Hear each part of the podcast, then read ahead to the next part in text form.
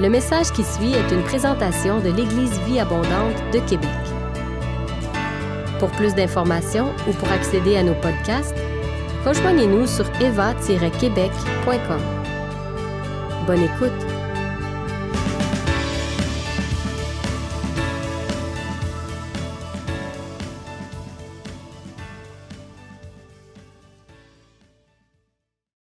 C'est vraiment un privilège pour moi d'être euh, avec vous. Je pense souvent à vous. Euh, on s'est créé toute une nouvelle famille à Gaspé à laquelle on s'est attaché. Mais euh, vraiment, je vous considère encore comme ma famille. Je suis abonné à la lettre de nouvelles. Je la lis à toutes les semaines. Je, je suis régulièrement les prédications qui sont là sur YouTube. Entre autres, il y a un moment dans l'année, et c'est bizarre, hein, c'est, on, a beaucoup, on est réputé pour avoir de la neige à Gaspé.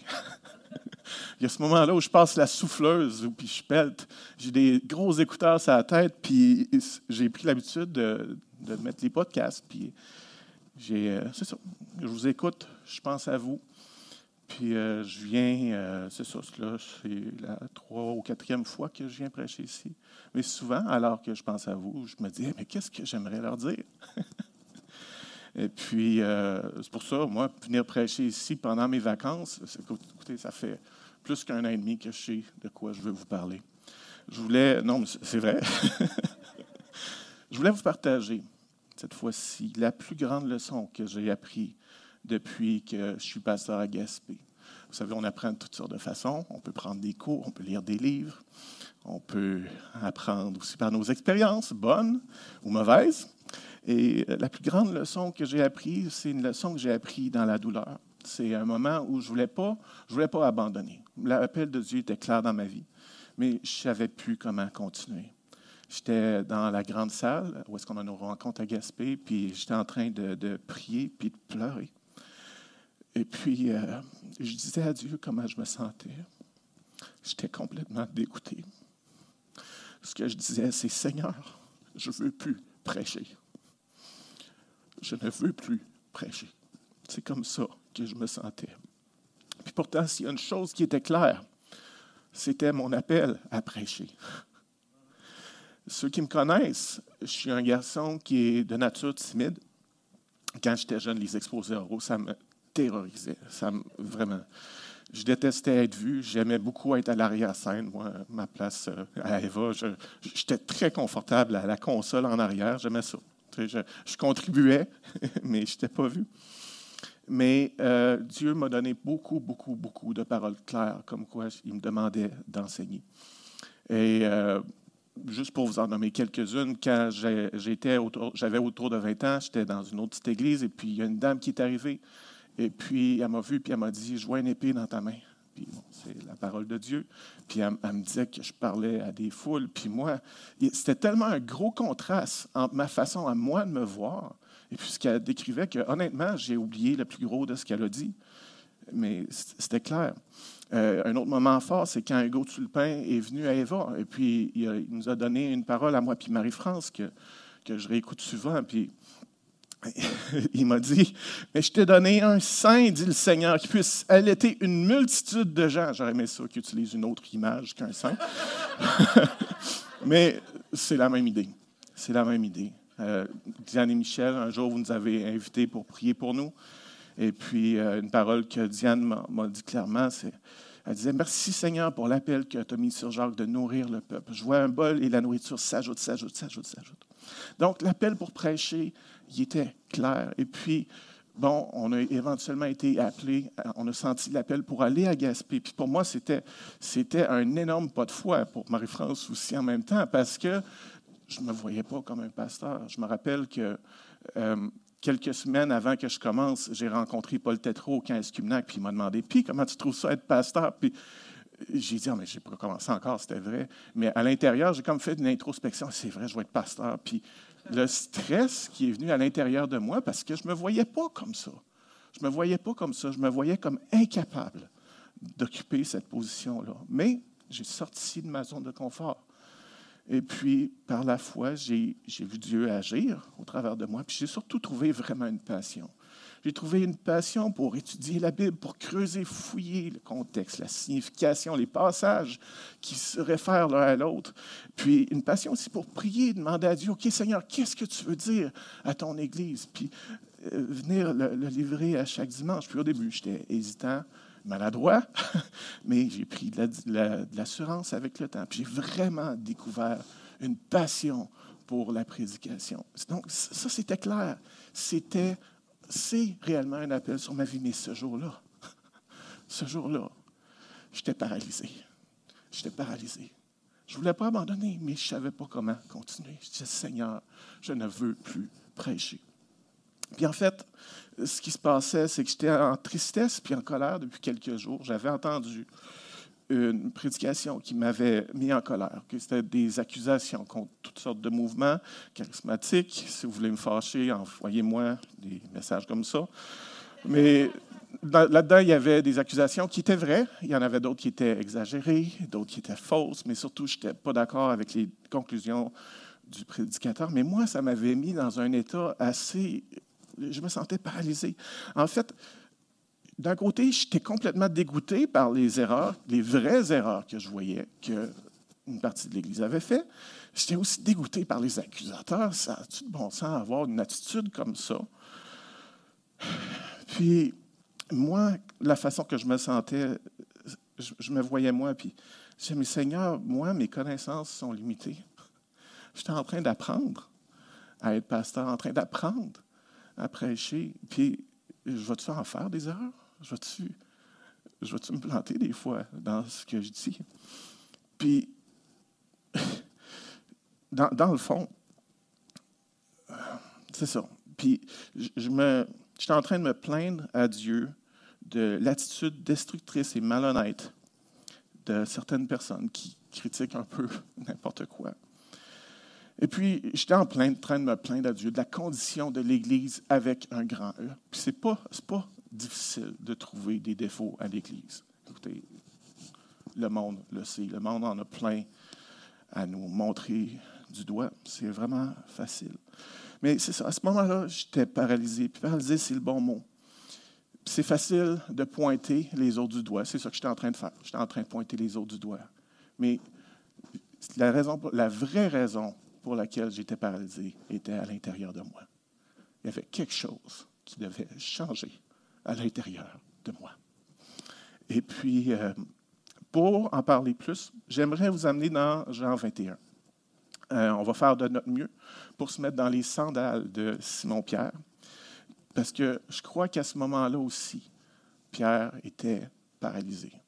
Pierre, il n'allait pas bien à l'intérieur. Jean 21, c'est le dernier chapitre de l'évangile de Jean. Euh, Jésus est déjà mort et ressuscité. Jean vient décrire une apparition de Jésus à ses disciples. Puis Jésus a prouvé qu'il a vaincu la mort. Et on est prêt pour la prochaine étape de bâtir l'Église. En fait, on est presque prêt parce qu'il y en a un qui ne va pas bien. Il y en a un qui ne va pas bien. Simon-Pierre ne va pas bien. Donc, Jean 21, verset 1. Après cela, Jésus se montra encore aux disciples sur les bords de la mer de Tibériade, et voici de quelle manière il se montra. Simon-Pierre, Thomas, appelé Didyme, Nathanaël de Cana en Galilée, le fils de Zébédée, et deux autres disciples de Jésus étaient ensemble. Donc, on va juste s'arrêter un petit moment. Qui, qui est là? Thomas, celui qui est observateur et critique. Nathanaël, celui qui connaît les Écritures. Il y a Jacques et Jean, c'est les deux autres que Jésus gardait proches de lui. C'est les deux qui ont demandé à Jésus d'être éventuellement à sa gauche et à sa droite quand il serait dans sa gloire. Et puis il y a deux autres disciples qu'on ne connaît pas. Donc on continue au verset 3. Simon-Pierre leur dit, je vais pêcher. Ils lui dirent, nous allons aussi avec toi. Ils sortirent et montèrent dans une barque, et cette nuit-là, ils ne prirent rien. Qu'est-ce qu'il va faire? Il va pêcher il retourne là où il était avant que Jésus vienne le chercher la première fois. Euh, dans Luc 5, on peut, on peut lire comment ce que Jésus, euh, euh, Luc nous décrit l'appel de Pierre. Dans le fond, Jésus monte dans barque de Simon-Pierre pour prêcher à la foule.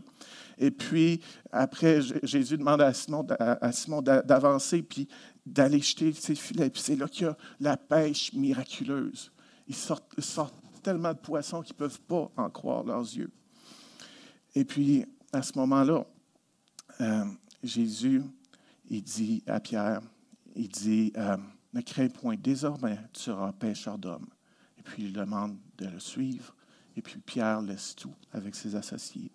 Ils se mettent à le suivre. Et puis, je ne peux pas croire que dans le bateau, dans, dans Jean 21, alors qu'il était de retour dans le bateau, Pierre ne se remémorait pas ce moment-là où il avait été appelé. Et puis, Jésus lui avait dit qu'il deviendrait pêcheur d'hommes. Qu'est-ce que ça veut dire? Il se posait sûrement la question. Mais de toute façon, dans sa tête, il devait probablement se demander s'il était toujours qualifié pour être pêcheur d'hommes.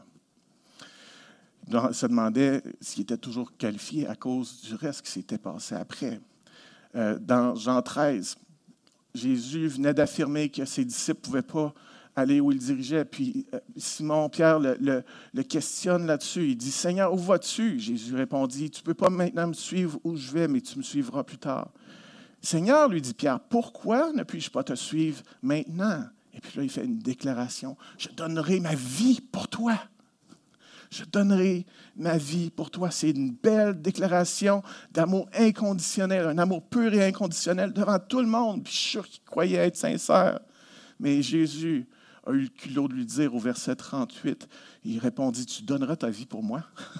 en vérité, en vérité, je te le dis, le coq ne chantera pas que tu ne m'aies renié trois fois.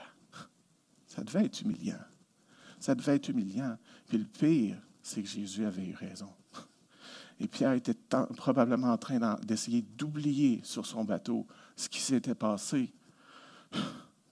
Alors qu'il renié Jésus devant une servante à la portière.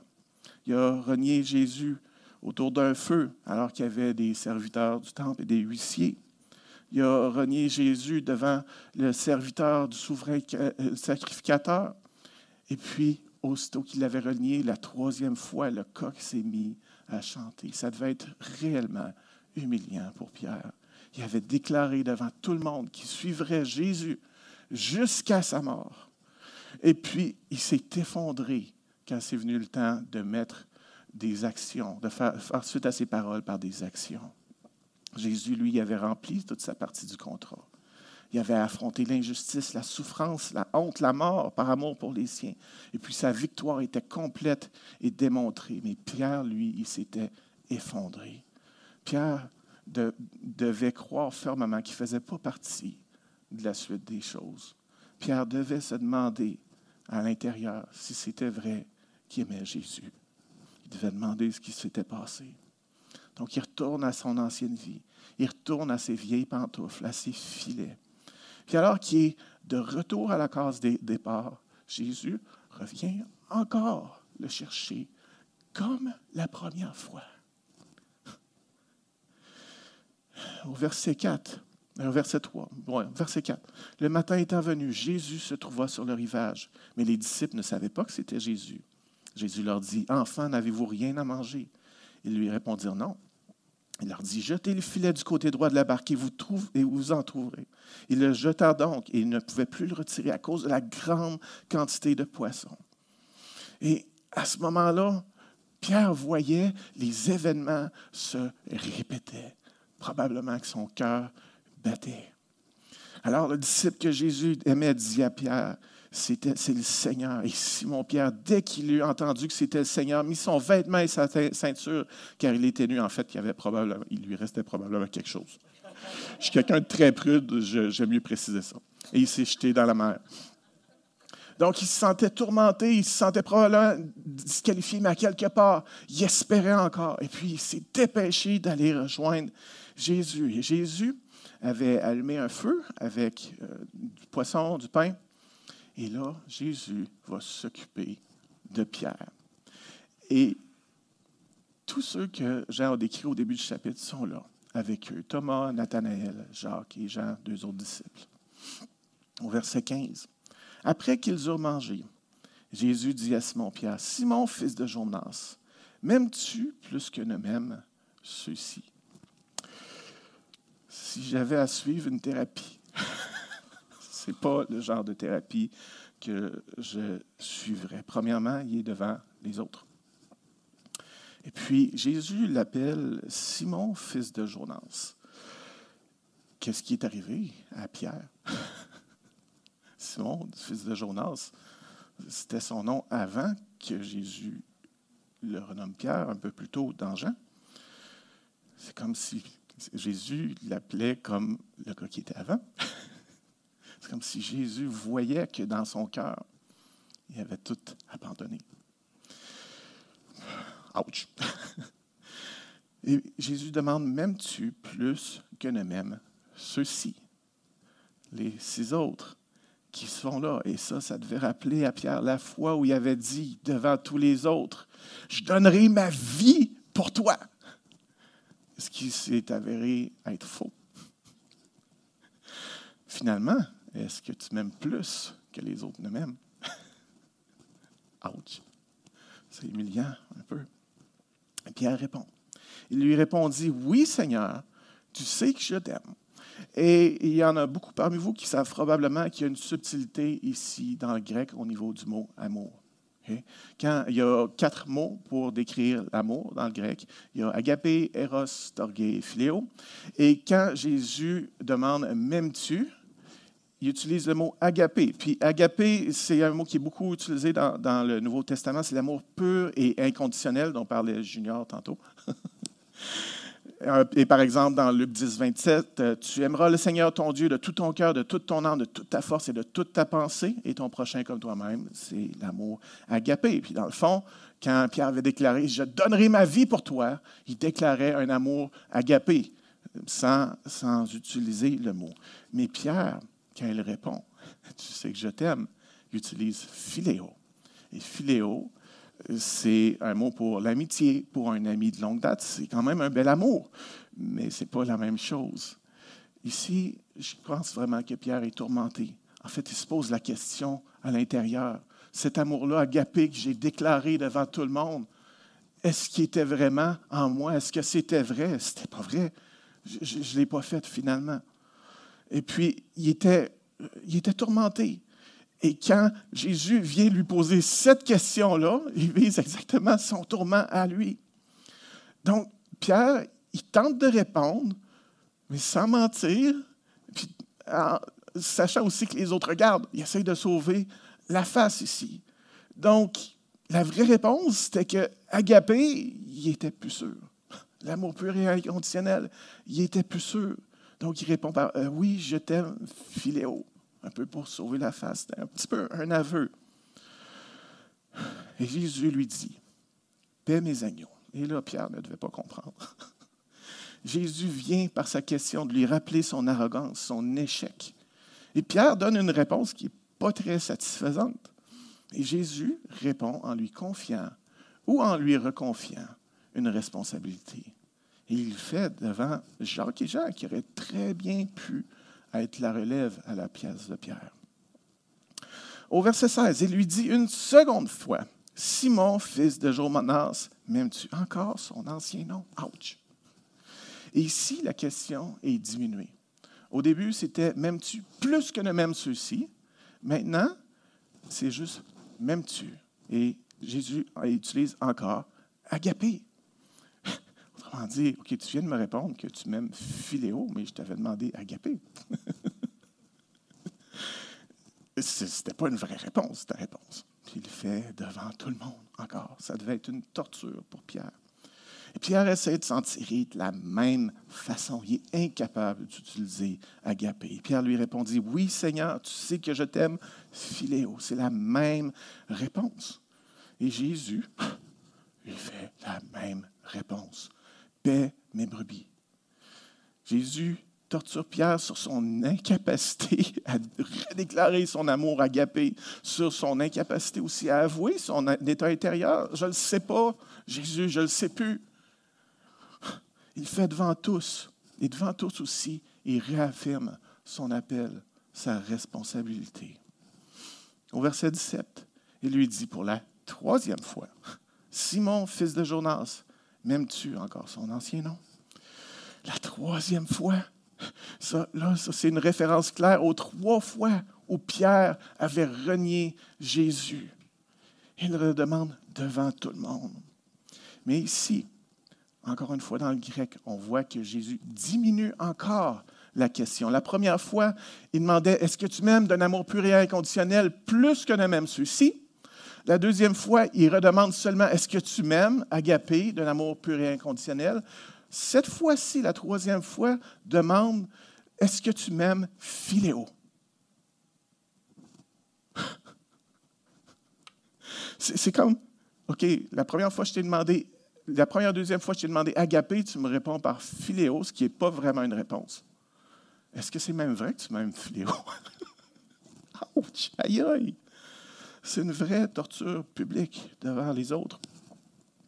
Et ici, il lui répondit Seigneur, tu sais toutes choses, tu sais que je t'aime. Ici, il y a beaucoup de commentateurs qui vont dire que ici Pierre est soudainement submergé de l'amour inconditionnel qui lui manquait pour être honnête, moi, ce n'est pas comme ça que, que je, le, je, le, lis. Bon, il ajoute, tu sais, toutes choses. Mais il répond encore par philéo. Et en fait, Jésus l'a invité trois fois à lui ouvrir son cœur et, sur son combat. Mais Pierre, il fuit. Pierre, en fait, il est paralysé ici. Il, est devant les autres. Puis on voit ici un pattern dans la vie de Pierre. Il, il, a déclaré, devant tous, je donnerai ma vie pour toi. Mais je crois qu'il était sincère, mais à quelque part, est-ce qu'il voulait aussi bien paraître devant les autres? Il a renié Jésus trois fois parce qu'il avait peur des gens en face de qui il était, une crainte des hommes. Puis ici, il est encore paralysé devant Jésus, incapable de lui ouvrir son cœur sur ce qui se passe à l'intérieur, parce que les autres sont là et écoutent. Pierre était paralysé par une crainte des hommes. Il était très préoccupé par ce que les autres pensaient de lui. Et encore autour du feu, il était encore paralysé. Et Jésus lui dit, paix mes brebis.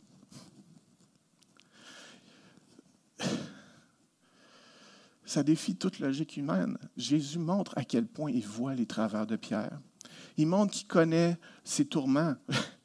Puis Pierre est toujours aussi paralysé qu'il l'était. Mais Jésus réaffirme l'appel de Pierre devant tous. Puis lui dit aussi, je trouve ça super beau, suis-moi. Comme la première fois qu'il l'avait appelé, il renouvelle sa demande de le suivre alors qu'il voyait qu'il était en train de retourner à son ancienne vie. Mais sur l'appel de Pierre, il réaffirme son appel devant les autres disciples qui auraient pu le remplacer. De quoi dépend l'appel de Dieu? Est-ce qu'il est compromis par nos erreurs? Peut-être, possiblement, mais pas nécessairement. L'appel de Pierre est demeuré l'appel de Pierre. Et en fait, avant, Pierre s'était inventé un, appel. Quand il disait Je donnerai ma vie pour toi, en fait, lui, ce qu'il avait en tête, c'est qu'il voulait protéger le Messie. On le voit de d'autres façons. Lui, il ne voulait pas que Jésus ait à la croix. C'était sa mission qu'il s'était donnée. Et le Saint-Esprit ne l'a pas assisté pour essayer d'accomplir cette mission. Donc, sa mission qui, qui s'était donnée s'est tombée à l'eau, ça l'a démoralisé, mais le vrai appel de Pierre était toujours disponible pour lui. Et alors qu'il était là, il est encore tourmenté, Pierre. Il se demande encore, mais est-ce que je l'aime vraiment, Jésus? Puis il voit Jésus qui, qui, qui, le torture avec ça. Et là, Jésus vient mettre un, mot, un baume sur sa plaie. Il dit au verset 18, En vérité, en vérité, je te le dis, quand tu étais plus jeune, tu te saignais toi-même et tu allais où tu voulais.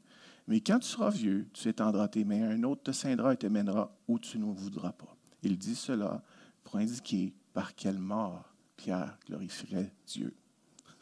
Souvent, quand on dit quelque chose comme ça à quelqu'un, c'est une mauvaise nouvelle, mais pour Pierre, c'en était une bonne. Il avait dit, je donnerai ma vie pour toi. Quand ça a été le temps de, faire suivre ses paroles par ses actes, il s'était complètement effondré. Il était dans les tourments parce qu'il se demandait si cet amour-là était vraiment là. Et Jésus, à la place de lui dire que ce n'était pas vrai cette fois-là, Jésus lui a dit, oui, tu vas donner ta vie pour moi. Ça a dû être un baume incroyable sur le cœur de Pierre. Des vraies paroles de réconfort. Et en fait, Pierre, on peut, il a probablement constaté que les vraies ressources n'étaient pas en lui. N'étaient pas en lui. Nos vraies, c'est vrai pour tout le monde. Nos vraies ressources ne sont pas en nous. Nos vraies ressources sont en Jésus. Sont en Jésus. Il y a pas longtemps, tu partageais cette question-là, que tu sentais que le Saint-Esprit euh, te donnait. Et si tu avais tout ce qu'il te fallait, moi j'avais entendu la deuxième façon de l'entendre. Est-ce qu'on croit qu'on a tout pleinement en Jésus? Quand on va dans notre vrai appel, on a tout pleinement en Jésus. Donc, quand j'ai décidé d'appliquer à Gaspé, c'était un pas de foi. J'avais pas de formation, j'avais pas de formation officielle, en tout cas, pas beaucoup d'expérience. Des paroles claires de Dieu. J'ai avancé par la foi dans l'inconfort, puis j'ai vu Dieu agir de façon incroyable. Puis au moment que je vous partageais tantôt, je l'avais déjà vu agir de façon incroyable. Je, l'avais déjà vu. Je, considérais que les, plusieurs paroles qui m'avaient été données étaient accomplies, mais j'étais paralysé. Et j'étais paralysé pourquoi? Crainte des hommes la même chose. Je disais au Seigneur, mes connaissances sont limitées, je vais en faire des erreurs, mais j'avais peur des critiques qui viendraient après. J'avais peur que quelqu'un se mette à analyser ce que je disais pour me critiquer. C'est ça qui me paralysait. Et puis j'étais en train de pointer l'Église en général du doigt, toutes les autres, puis pointer toutes les fautes connues et moins connues, de l'Église, puis dire, Seigneur, ça n'a pas de bon sens, cette messe-là, ça n'a pas de bon sens. Et puis, j'étais encore plus dégoûté par ceux qui prenaient la boue pour en tirer aux autres. Encore plus, je trouvais ça pire, en fait. Donc, j'étais là en train de me plaindre de la condition de l'Église de Jésus. J'étais en train de mettre la faute sur toutes les autres. Et puis, je priais et pleurais. Et puis, tout d'un coup, j'ai levé la tête et dans ma grande salle, comme ici, il y avait une croix. Et là, il y a quelque chose qui a changé dans mon cœur. Jésus est allé sur cette croix-là. Il s'est fait humilier. Il a souffert, il a accepté de souffrir et de mourir pour l'Église sur laquelle j'étais en train de me plaindre. Il m'a dit, mon Église, je l'aime. Je veux que tu aimes mon Église. C'est devenu ma nouvelle motivation. Ça m'a complètement sorti de ma paralysie. Vous savez, c'est pas la même chose de. Je pense que je le faisais par amour pour Jésus. Mais à quelque part aussi, j'apprenais, je voulais m'améliorer, je voulais être apprécié, je voulais être aimé. Mais prêcher pour être apprécié, puis prêcher par amour, c'est pas la même chose. C'est pas la même chose. Il y a bien des gens qui peuvent nous dire bien des choses, mais nos parents ont toujours une façon différente de nous parler. Les gens qui nous aiment vraiment vont nous dire des choses que les autres ne nous diront pas. C'est totalement, totalement différent. Puis, comme parents aussi, on en fait des erreurs. Mais on le fait par amour. On le fait par amour. Puis, par la grâce de Dieu, on, aide la nouvelle génération à, grandir puis à devenir les personnes qui doivent être. Donc, c'est vraiment devenu euh, ce que je considère comme le nouvel appel. Euh, que, la nouvelle mission que je me suis donnée. Aimer l'Église de Dieu. Et aujourd'hui, je voudrais euh, mettre l'accent sur trois, trois aspects. Peut-être que peut-être qu'il y en a parmi vous qui se sentent paralysés dans leur appel. Et je ne veux pas prétendre que pour tout le monde, c'est la crainte des hommes. Mais il y a une question que vous pouvez vous poser de la part de Jésus. M'aimes-tu? Puis dans le fond, quand Jésus m'a demandé d'aimer son Église, ce qu'il m'a demandé, c'est de l'aimer lui, parce que l'Église, c'est le corps de Christ. L'Église, c'est son épouse. avant, avant j'avais de la misère à aimer l'Église, mais j'ai réalisé que quand je n'aimais pas l'Église, je n'aimais pas Christ. Mais c'est ça.